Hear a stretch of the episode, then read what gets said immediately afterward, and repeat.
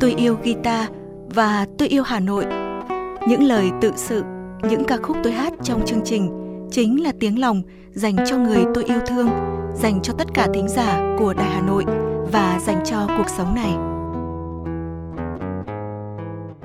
Hương rất thích Hà Nội vào mỗi buổi sáng sớm và đêm khuya bởi lúc đó Hà Nội không vội vã, không ồn ào náo nhiệt.